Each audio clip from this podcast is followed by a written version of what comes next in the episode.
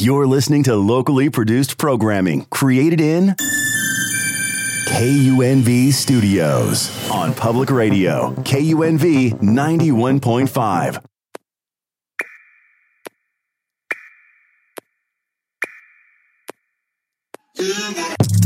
Run for them life. When I step into the jungle, so they wanna group up. They better move up, never gonna win a Royal Rumble. But when I come through, you know what I love to. I send shots for your team and leader. I make a witness decide to vacate the war. Welcome to another episode of The Chemical Collective. The Chemical Collective offers you your weekly dose of drug facts while dispelling fiction. I'm Kendra McLaughlin. And I'm April Contreras. And I'm Elena Quino. So you guys, I was looking, today is our fourteenth episode. fourteen. It yeah. is. We're starting time. to get to the point where we're wrapping up the semester. That's it's true. Been a long time coming, feels like. I, I don't know, it went kind of fast and slow at the same time. What have we been talking no, about I for agree. a semester long? Ton of different drugs, ton of different compounds, ranging from what I think our first episode was on the psychedelic renaissance. Yes. Something that I hold near and dear to my heart. And yes. We talked about caffeine, mm-hmm. another favorite. We're Another classic, yeah. Yeah. Mm-hmm. Two of us are drinking caffeine right now. I'm sure you got I am not. a ton this morning. Uh-huh. We were talking about some different types of alcohols. I think we hit up Uh, Two wh- Yeah, whiskey. There was tequila. Tequila. Oh, tequila. I missed that one. Yeah, that was a good episode. That was, that was fun. Um, what else did we talk about? We talked about the mandrake the, root, some deliriums. Yes, yes. That was that was fun. A little spoopy. Mm-hmm. Is there any of the episodes that you that you think stands out for you? I think for me, it has to be the mandrake root. I think mm-hmm. for sure that was only a plant that I only ever associated with the fictional world of Harry Potter. So then having like the realistic version of it brought forth in this mod- this modality was like pretty interesting, and like it's a very useful, very interesting herb, so it's like why not learn more about it for sure. And also could be deadly, but yes. um no same sentiments. I thought that it was very interesting to be able to research some of these plants or substances I wouldn't normally um, gravitate to outside of Harry Potter. Um, it just gave me a reason to say Harry Potter. Multiple Do you want to say it one more time? I know, but Harry Potter. No kidding. But um, yeah, ultimately the common theme of these kind of substances being around for like centuries, like long periods of time, and how they've been used and how society's viewpoints have changed over time on these mm-hmm. different types of substances, whether they're medicinal or in a ceremony, I think was the biggest part of this semester that I, I'm going to take away from learning about all these different drugs. Yeah, I agree. And I think when we started the show, that was a very big component, you mm-hmm. know, to destigmatize drugs, to destigmatize destigmatize medicine in yeah. a way that, you know, provides facts. And um, I think kind of a running narrative that we've had, too, is the idea of modern westernized medicine. You know, we think of drugs here in a right. particular way, going to the pharmacy, going Correct. to the doctor to get a pack of pills to treat something as yeah. fast as possible, um, compared to maybe, you know, more traditional medicine or non-westernized medicine mm, where yeah. it's very plant-based. Herbal. Yeah. Herbal. Mm-hmm. And I know that there's always that um, also stigmatization that comes along with the idea of giving someone just a pill and mm-hmm. oh, yeah. not a skill, if you will. Oh, yeah. that was that was that a triple was, rhyme. Yeah, I was like, that rhyme. Bars. um, but the idea that some of these um, substances like psych- psychedelics, you do get this long-lasting um, benefit that I think goes um, overlooked when the people are just oh, yeah. saying, you're only getting a pill, there's nothing um, that you'll get for a long period of time. That's actually, That's you true. know, not...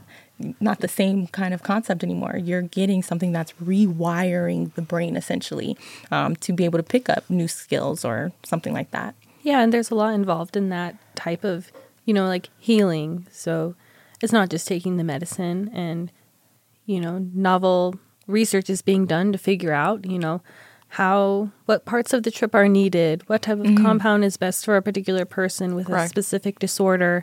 Um, what are the ad- potential adverse effects? And, you know, the whole treatment with psychedelics involves, yeah, again, not just taking the medicine, but intensive therapy, mm-hmm. preparing for taking the medicine and the therapy. After you're done mm-hmm. um, with the medicine component, more therapy, integration back into society, yes. yeah. figuring out how long that'll last and rates of relapse and on and on and on compared to, you know, the idea of here, take this pill and go away. Mm-hmm. If you come back, I'll just yeah, give you it's some like more pills. That fast thing, like you want something quick. It's easy to do. Take the pill, you're done versus you have to work for some of these herbal stuff. Like you have to do it multiple times. There's like... There's like a whole process that's involved with the psychedelics. You have to do extra therapy that you don't think about. If you're taking some other sort of herbal remedy, like that takes work because you have to prepare it properly, take it so many times a week. And it's like a slower process, but it's it holistic. has a more, yeah, it has a more like long lasting effect because it's not just one thing it's affecting, it's affecting multiple things. And people aren't ready for like that type of therapy just yet. We kind of have gotten away from that because we're like, we're in a rush, we're busy, we have yeah. things to do. Let's pill, pop it in, and we're done. Hopefully. Would you guys say that, like, the current direction for, you know, where all of this science is kind of headed is not only, like, being more holistic but more individually focused, like getting people specific substances at a specific dose for that specific lifestyle? Like, do you think we're trying to get towards individual-type medicine? Is that the ultimate goal that all of this is headed towards? I would say yes, and I think it's being done in two different camps because we do have the personalized medicine where it's like we're trying to genetically engineer drugs for like individual people and based off their genetics. And then there's like the herbal remedy stuff where it's like you understand what you're missing, like with your body, like if you're missing nutrients, if you're missing whatever, and then you supplement that with specific herbs, specific vitamins, specific by eating mm-hmm. certain fruits, certain herbs, et cetera. So, like, I think we are doing that. I think people are taking very different approaches to that. More Western, it's like, let's get into, like, the science of it, quote, unquote. We're like, we'll look at genetics. Let's see how that plays a part. And let's play on your genetics to see what will help you the best versus holistic. It's like, we know there's something wrong. Let's figure it out. Let's take more fruits. Let's do more veggies. Let's do certain herbs and spices and plants, et cetera, et cetera. That'll help you do that in the end. But I agree. What about you guys? April? Well, taking it back, like, I think, yes, where it depends on who you are and the research you're doing and what your motivation is. But, you know, our show is called The Chemical Collective. There's this idea of community in healing with a lot of these medicines that is just not a part of a lot of treatments. Mm. Um, and... I think just by having discourse, learning about medicine, what you're taking in your body, mm-hmm. yep, um, can, you know, yeah. go leaps and bounds. I think that's the basic core and component is just like having knowledge, right? Yeah. To be able to learn, have the fact from the fiction, yeah. make a choice that's well educated. Yep. Yeah. Um, and for you. Yeah, and having that perspective, because honestly, a lot of the substances that we did discuss, um, finding out that they come from some natural substance mm-hmm. oh, yeah. and understanding how it changes in our body and in our mind to get different effects. Mm-hmm. I think just being transparent like that, I've been, my eyes have been open wide ever since then. I'm like, well, what's the base of this? What's the root of this? Mm-hmm. Pun intended. Yeah, I was like plants, roots, yeah, you know, I don't know. And I think that really speaks to just the diversity of different types of compounds. Like there's so many plants and medicines that we could have talked about. We had like a massive list of topics every week that it was really kind of hard to pick one each time, yeah? Yeah, yeah, agreed. Mm-hmm. But that means there's still so much more to talk about in the future. Yeah. Yeah, agreed. And I, yeah. Is there um, any types of perspectives that you guys think that the field as a whole, like neuroscience, we come together to answer these big questions regarding the brain? And I remember, you know, luckily April, she got to go to a super, super cool conference yeah. where there was an example of this, where like leaders of a specific realm of the field come together to start um making like criteria for things. Did you see any of that happening in real time recently? Yeah, so while last week's episode was on tequila, Mm. I happen to be in Mexico, in mm. Cancun, nice. um, specifically for the International um, Society for Serotonin Research Conference, I S S R. And it's this biannual conference that happens um, next time. It's going to be in Vienna, Austria. And um, there were about two hundred people in attendance. Okay. This might seem like a lot, but when you contrast it to Society for Neuroscience, which has like smaller, yeah. like football fields of posters, yeah. mm-hmm. um, this was a much more intimate conference, and everybody was there to just talk about serotonin. And, you know, something that struck me right away was, you know, when you speak to someone on the street about a neurotransmitter or brain chemical, serotonin is probably at the top of the list, wouldn't you say? Like if you were to just yeah. Oh, yeah, I think talk about anybody, they think about sure. serotonin before glutamate or GABA, which those yeah. are probably the two yeah. that pop up in our head first, right? Yeah. Serotonin is probably sure. number one on their list. And everybody talks about it. Everybody has an idea of its function, but at the conference, when it's experts on serotonin, all in a room for six days, oh, talking yeah. about serotonin in the brain, in the gut, how we can change serotonergic transmission to treat depression or substance use, you really get this idea of like, yeah, we really have no idea oh, yeah. what it does. That's we know it does a lot of things, but... Yeah. It just really like hit me in the face that considering that this is one of the oldest right. neurotransmitters. And these are like experts in the field. So many questions about it. On one hand, like that's, I don't know. I think that's exciting. Mm-hmm. It's kind of like mm-hmm. still uncharted. Job security. It's still uncharted um, territory where they still need researchers like us that are, you know, young scientists that are trying to figure out these questions that have been around for a long time. We need new perspectives. Mm-hmm. We need, you know, different approaches, um, concepts of like getting those prodromal kind of therapeutics in the mix for different types of disorders of the brain has always been a topic of, you know, Uh, discussion yeah. and one that I'm always interested in understanding more of, um, being able to find certain biomarkers, if you will, um, to indicate changes in the brain long before we start to see those changes in, like, for instance, like motor outcomes and degenerative disorders.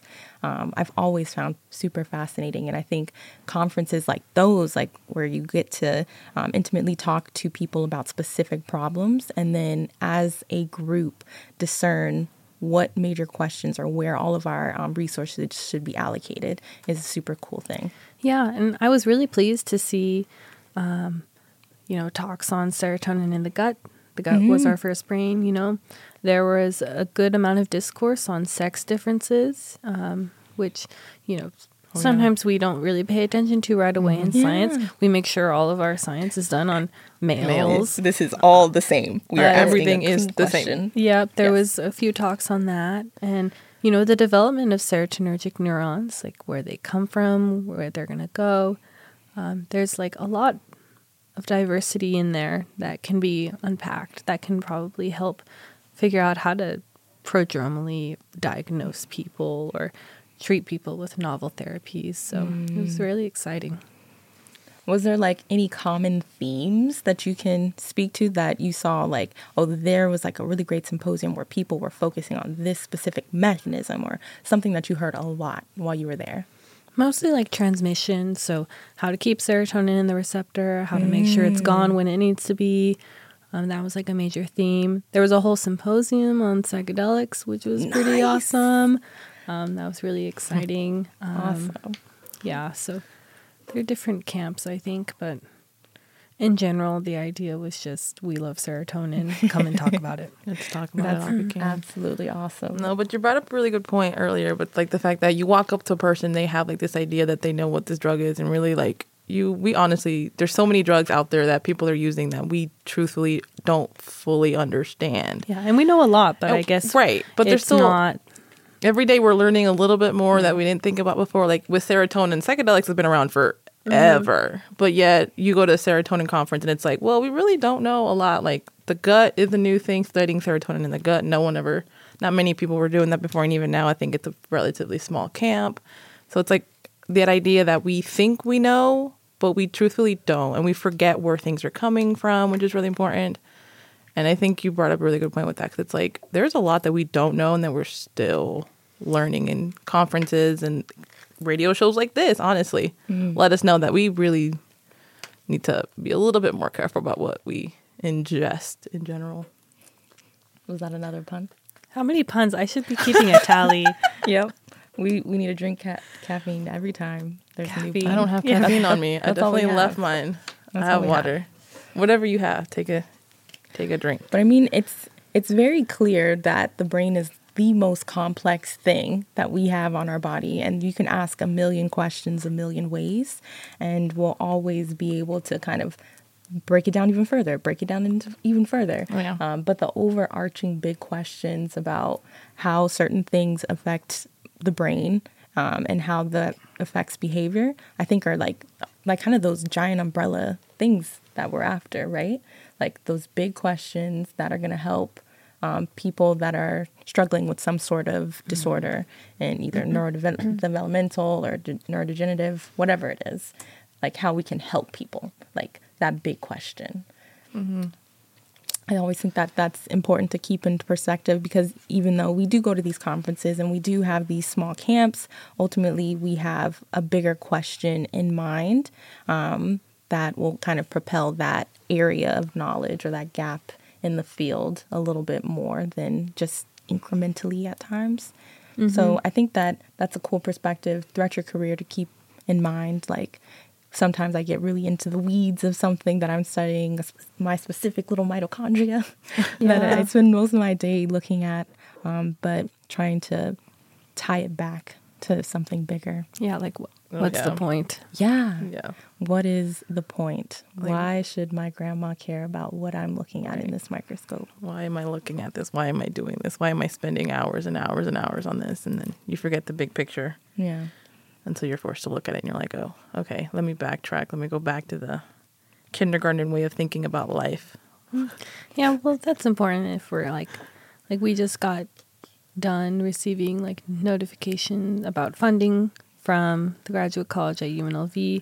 Um, the big picture and having a very good story and narrative is really important for funding applications for this and like the N I H and things like that, right? Yeah, I think ultimately having a clear story not only helps you as an upcoming, you know, researcher, um, uh, it helps you translate your work and its importance to um, people that need to know it. So we're talking to hopefully the community mm-hmm. um, of, you know, U N L V or Nevada, and we were trying to get across how things work in the brain, and being able to say that plainly is a skill.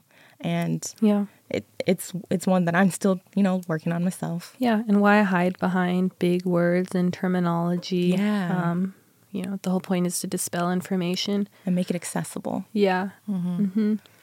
Because then the public, who we are a part of, yes, can make informed decisions about whatever, whether it's about science or not, right?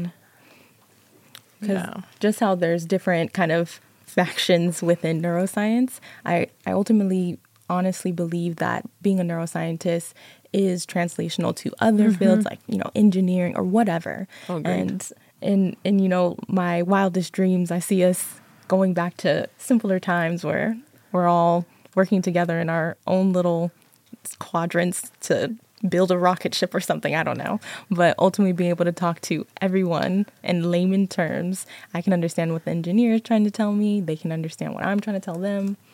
That'd be awesome. Yeah. Oh, yeah. That's definitely a skill. Because even me, I'm behind a computer all day, programming, doing any sort of thing Literally behind a computer. Literally speaking a different language. Literally yeah. a whole different language. So it's it's hard when you have to come back and be like, I don't know. Why am I looking at this waveform one hundred times a day? Like, what am I trying to do with it? Like, why am I looking at this image? Like, what's the point of it? Like, why am I trying to get all these? So I think that's a great. And, it's, and like, you you do have a point. Like, our field that we're in has so many different components from other fields, from physics, from engineering. Mm-hmm. Like, you have a whole project based off this engineering uh, theory, and then you've applied it to living things. So it's yeah. So we're able to pull from a lot of different fields, and a lot of people can. They just don't think to think. to like pull outside of mm. what their little area is. Like, what are they doing? can this help me? Yeah. We don't think about that interconnectivity between the different science fields and how they could benefit each other a lot of times. And yeah, you brought up a beautiful kind of like intersection where yeah. science is meeting coding, and oh yeah, we see a lot of the stuff that April and I were talking earlier about, like A I being brought into Auto- almost yeah. every realm of everything, and yeah. seeing how that can, you know, intersect with what we're doing on a day-to-day basis uh, yeah. as far as researchers.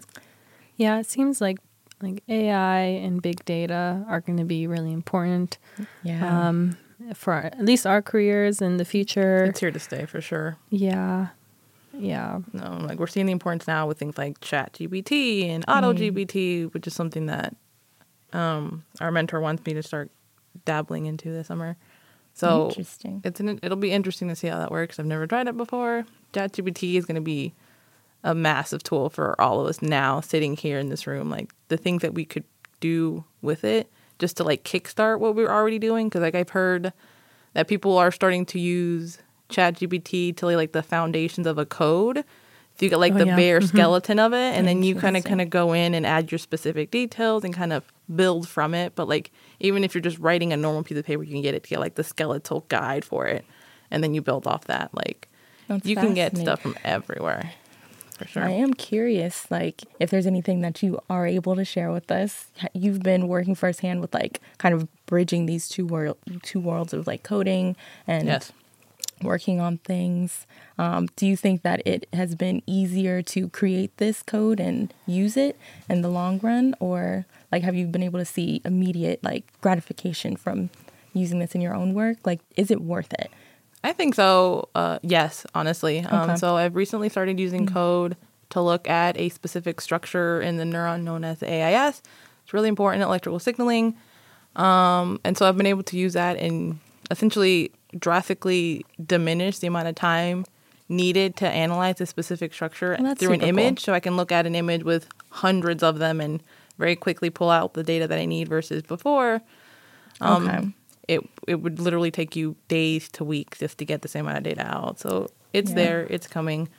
In that um, regard, and, I see. I definitely see its utility. Oh, yeah. Mm-hmm. And it helps to have, because like I obviously just started using the Python, but it helps to have like the hands-on experience so that I know what I'm doing and I know what I'm looking at and I know like what how I need to get there from like a hand perspective. Like I know what I need to do to get to this point. Now how can yeah. I make it so that a computer can do the exact same thing because I know exactly what I've what needs to be done to get there.